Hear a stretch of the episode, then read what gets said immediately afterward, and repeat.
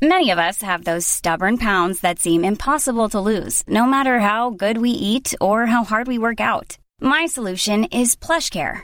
PlushCare is a leading telehealth provider with doctors who are there for you day and night to partner with you in your weight loss journey. They can prescribe FDA-approved weight loss medications like Wegovy and Zepbound for those who qualify. Plus, they accept most insurance plans. To get started, visit plushcare.com slash weight loss. That's plushcare.com slash weight loss. Ryan Reynolds here from Mint Mobile. With the price of just about everything going up during inflation, we thought we'd bring our prices down. So to help us, we brought in a reverse auctioneer, which is apparently a thing.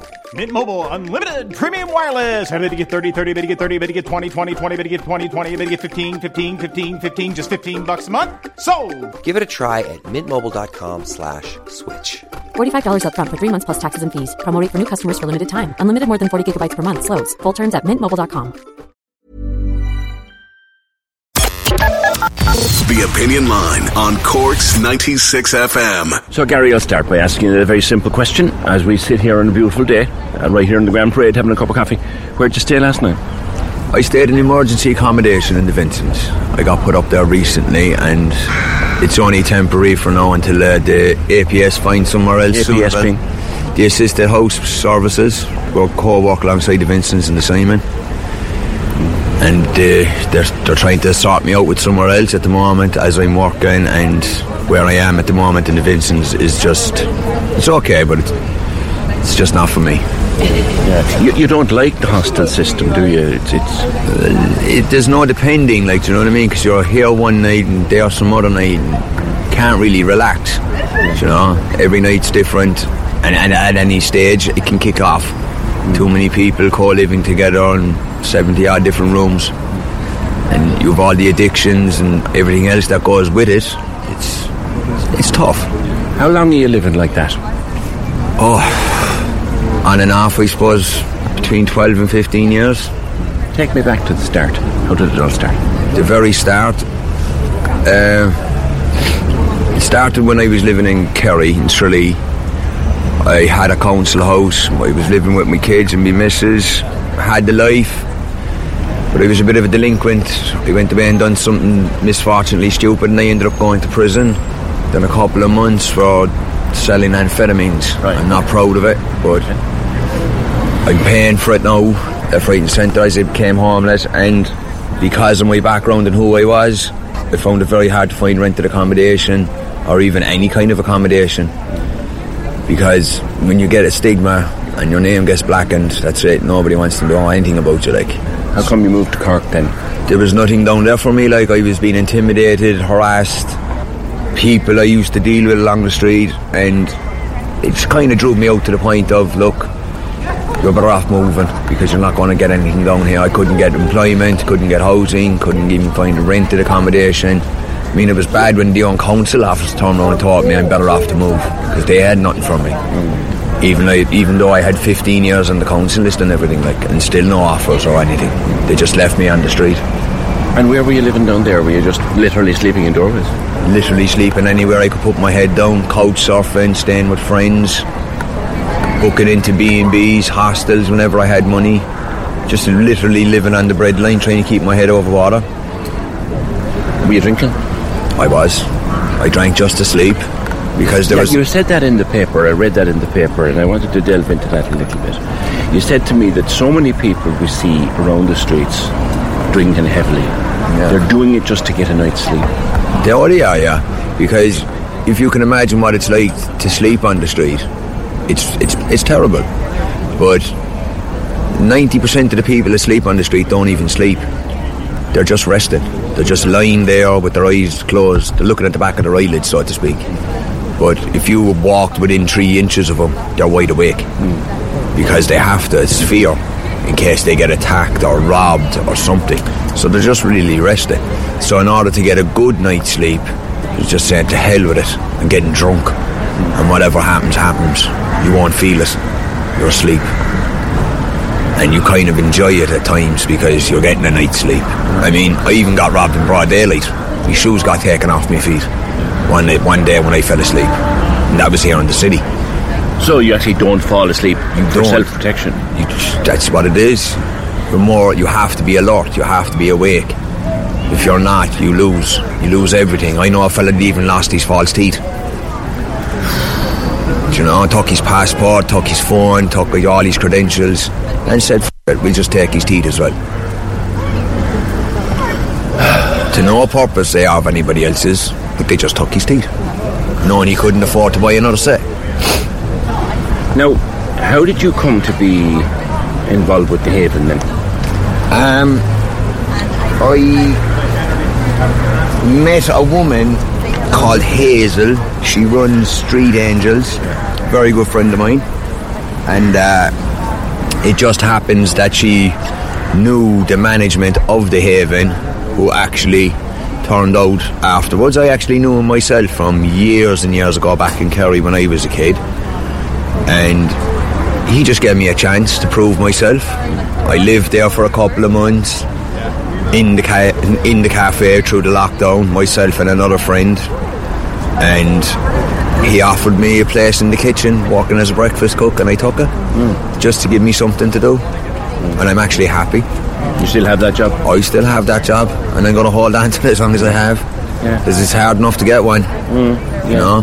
And, and are you a cook or did you train as a cook? Or? No, I've always only ever worked in demolition and block lane and mechanics and lumberjack. Yeah. You know, But if a and fella gives you a start, you take it. you just take it. I mean, how hard is it to cook sausages? On, like, you know. There's even a buddy of mine called me poison the parish. He thought I couldn't cook, but you look, I'm down nearly three and a half months now, and nobody's died yet. So Yeah, good man. It's an achievement. It, it, it's, it is an achievement. So here, what age you? I'm 38 now. 38. And the understanding now, as I see it, is you're in the Vincents, you're moving around as you have to. What you want is a place to close the door behind you and put down your head. That's basically it. Why is that so hard, Gary? It, it just seems to be rent increasements and property taxes, and it puts it out of reach for everybody that's on the street because they don't have a source of income. They're finding it hard as it is to get some social welfare, and some of them are dealing with addictions, some of them are just dealing with the day-to-day survival. I mean, there's hidden homeless that won't even avail of the street runs because they're too embarrassed. Do You know, and I knew I know that firsthand because I even, as a homeless man, I used to volunteer with a homeless group to help to feed the homeless, and I see it myself. And then there was people I didn't even never seen on the street. I just seen them in hidden corners, different sides of the city. But what they forget is the further you go out of the city, it means the further you have to come back in to, just to get fed. So people go away off the outskirts for safety, then they forget that they have to come back anyway and face their demons. You were saying or before we started, you were talking about the various groups from Caitriona Twomey to others. You're saying like that people like you would be dead only for them. Oh, many nights I, I don't even think I'd be here talking to you, to be fair. Because, like, a lot of those street runs, they actually drive around looking for the homeless, for the hidden homeless, because they're too embarrassed to come out. So they will go and source them out and find them. Caitriona Twomey does it. Uh, there's Cork, there's a new one, Cork Community Alliance does it. Uh, Street Angels do it. Shulnacudja do it. But they also have their street run down on the corner. Then they advertise for pastors that do the walk arounds.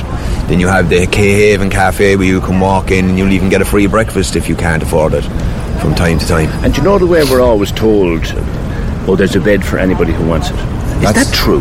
No, I found that to be a complete lie. Complete lie. I mean, I've even lost work because I couldn't get in there at night. I mean, you do a day's work, you come back, and they tell you to go away do a couple of laps till three or four o'clock in the morning, and to come back then and get up again at seven to go to work. I lost a job in Kinsale over that. Right. So now they thought I was drinking. I wasn't. I was working from seven in the morning till after seven in the evening. Two buses to get back to the city to be told to go away. I don't get it. Like, Now, you're currently trying to find yourself somewhere, so let's go through a little bit of the, the rigmarole that you have to deal with. So, you present yourself and you say, I'm homeless. What, what, what happens then? they, you fill out paperwork stating where you came from. Uh, have you any dependents on you, like for kids? You sign up all the paperwork. They send you to the APS. The APS sends you to the council. The council sends you back around in another circle. And before you know it, you're on a revolving door without even knowing it. They They just never deal with you. The idea of having an address. But sure, how can you have an address when you're homeless? It is pretty damn hard to get one. The thing And can you use, like, if you have a bed in a place, like you have a bed in the Vincents? Or if you can get- you use the, be- the Vincents as your address? You could, you could, yeah, but you have to get a letter from them stating you have permission. Right. And in order to get that letter, you have to be assessed by them. And in order for you to be assessed by them, you have to be assessed by the APS to get in there. And in order for you to be assessed by the APS, you have to be on the council list. And in order for you to get on the council list, you have to have an address. Yeah, it's, it's a bit of a roundabout. It's a complete roundabout. It starts off with you needing an address to end up right back with you needing an address. Now, you, you said to me that you're, you're youngsters. What age are they? One is my oldest is 21 and my youngest is 18. You have a good relationship with them? I do, yeah. And, and, and your ex? I do, yeah. and they- and are they all living in Cork now? They're all living in Cork, yeah. They're all Now, people Cork. will ask, Gary, Yeah, yeah. Would you not go live with them?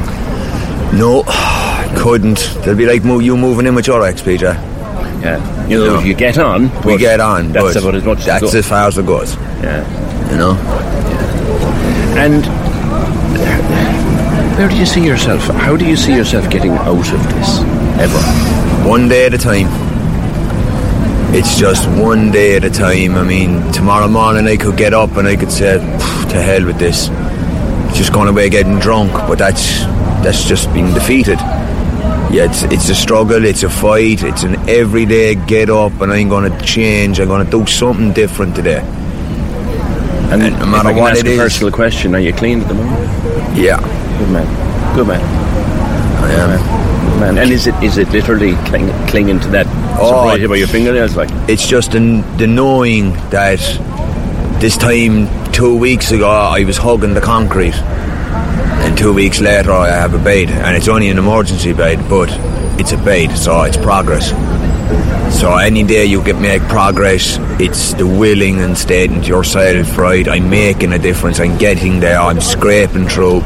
I don't know how I'm doing it but I'm doing it and I'm going to keep on doing it until I get to some bit level ground so I can say this is where it begins again and is that a bit soul destroying where you're asking yourself, here I am, clean and sober, doing me best, working my job, staying where I'm supposed to stay for the moment.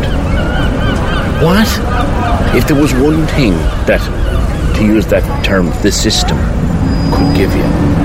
What would it be? If it's one thing that the system could give me, what would it be?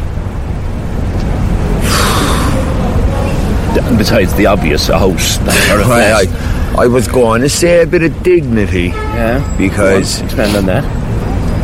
I mean, as a homeless person getting up, wanting to go into the, all these offices and speak to people, do you know what I mean? Of what was- what's a good way of putting it? To speak to people of a higher authority over the housing crisis or social welfare crisis and this, stuff like that. I mean, they have to actually see you as a person. But nine times out of ten, they look at you like you're a piece of glass. They see you, but they just want to look straight through you. They don't want to deal with you. They just fill in the paperwork, drop it in the bin, move on to the next person.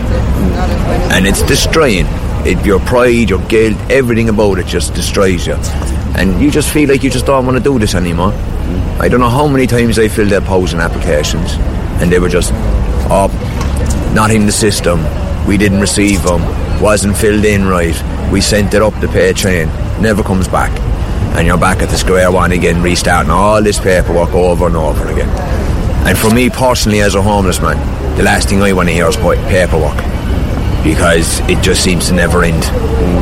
I mean, put me on a housing list, tell me I have to wait 10 years.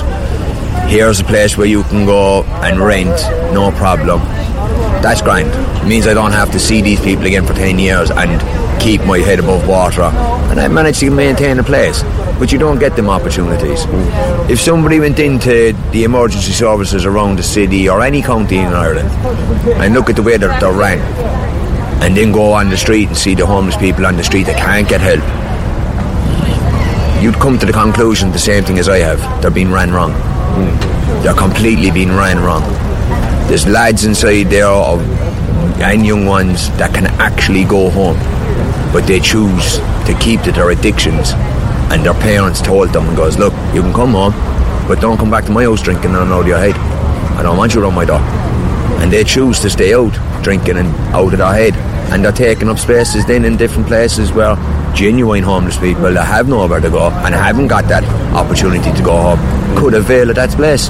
Yeah, yeah. I remember talking to a family a few years ago. A man was found in a in a bad way, shall we say, not very far from where we're sitting now.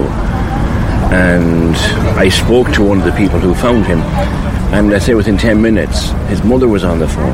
And she said he's welcome home any time if he cleans himself up. This is it. And there's a lot of 'em- there's a lot of people in different places and counties in Ireland have the same the same insight. Clean your act up, you're welcome home. But as long as you're on that path, stay away from my door. And is it that they don't understand, Gary, how hard it is to clean yourself up? I think so. I think I think it's a 50-50. Like parents don't understand how hard it is to beat an addiction because they actually don't understand it. I mean, every Is there times, like you said to me while ago, sorry to put a question up, you said to me while ago about the bit where you, you sometimes drink just for a night's sleep. Yeah. Is it that sometimes, Gary, the addiction is all you've got? That's it. That's all. That's, that's the only thing you can own. It's the only thing you can actually turn around and say that's mine. It's my addiction. I drink. I mean, there was a time in my life I couldn't walk into any shop, and the first thing I'd lamp my eyes on was the off-license section. It wouldn't even be food. It wouldn't even be cigarettes. Whatever was essential. It was just straight lock on the alcohol. I mean, I've often remembered walking through a shop and without even realising I had a can in my hand. And a lad said it to me in treatment. He goes, Gary, he said, why have you always got a cup in your hand? I said, I really don't know. I said, it's a habit. He said, I think it's just because you always have a can in your hand. You, you have to hold something in your hand. He said, so try replace a can with a coffee. How'd you get on? I said, well, while I'm in treatment, I've done it. And I said, I'm wired over coffee. you know? But like, you get good sides of it, you get bad sides of it. And nothing about homeless is nice What drives you on? What keeps you going? the willing to succeed, to say I can get out of this. It's it's like a Dyson Hoover keeps trying to suck you back, but you got to keep pushing forward. It's, it's all you have. Yeah. You cling to your, the, the, the, the job you have and you cling to the base you have for now. clinging to every bit of it. And the one thing about the haven where I work is a lot of the regulars, they're all gone through addiction of different sorts and stuff like that, and some of them are in AA. So it kind of feels like I'm working in an AA centre hmm. because no matter what turn, what side of the cafe I look at, if somebody went down that road, told that story, and can help you and talks about it anyway. And there's support there in that. There's, there's support in every bit of it. So that's a good in itself. You know? Even through the lockdown, like I was on the street, me and a few of my mates. Right. What was that like? Rough. I mean, there was no one around. I mean, I've never seen the city as quiet. You could look from one end of the street to the next and not see a person. Yeah. You know? That was ridiculous. But as a homeless person, you don't have any place to go. Yeah. So the street is all you had. So what was whoever was on the street is all we had. Street people had street people, and that was it. Straight. And, have we, and we've a lot of them. Too many. Have you lost friends on the streets? I have. I've lost. In the last five years, I'd say about ten. And that's just through addiction and homelessness. It's ridiculous, like. A mate of mine taught me months and months ago, and I actually put it in the newspaper as well. It was a very good statement. Everybody's only a fag paper away from homelessness. Because you have people of higher authority. They have a mortgage, they have high purchase cars, they have all their lifestyle they have to pay for. I mean, two bad months there work, everything lapsides. Before you know it, you got into bankruptcy. After that, it's homelessness. So, the richest man in the country could be sitting beside me tomorrow night with a sleeping bag, Have and he'd be wondering how he got there. You know? have you hopes and dreams? Oh, I hope one day to be retired out to Spain, living the dream. But you know, With a bit of luck, I've been living in the house next door to you. with a bit of luck, Before I finish now, what's what's the plan for the day? I'm going helping the co-owner of Street Angels prepare for Monday night for the homeless run to help look after the homeless. And you're back cooking breakfast on Monday morning. Back cooking breakfast Monday morning, crack of dawn. Gary, it's a pleasure to talk to you, and I wish you nothing but success, mate. You too, PJ man. Enjoy your day. What a lovely guy. What a lovely, lovely young man. uh, with a great chat and a laugh and a cuppa Saturday. That's Gary O'Brien laying an awful lot of truth bare, uncomfortable truth, particularly about the revolving door system. Corks 96 FM. Even when we're on a budget, we still deserve nice things. Quince is a place to scoop up stunning high-end goods for 50 to 80% less than similar brands. They have buttery soft cashmere sweaters starting at $50, luxurious Italian leather bags, and so much more. Plus, Quince only works with factories that use safe, ethical, and responsible manufacturing. Get the high-end goods you'll love without the high price tag with Quince. Go to quince.com slash style for free shipping and 365-day returns. When you make decisions for your company, you look for the no-brainers. If you have a lot of mailing to do, stamps.com is the ultimate no-brainer. Use the stamps.com mobile app to mail everything you need to keep your business running with up to 89% off USPS and UPS. Make the same no-brainer decision as over 1 million other businesses with stamps.com. Use code PROGRAM for a special offer. That's stamps.com code PROGRAM.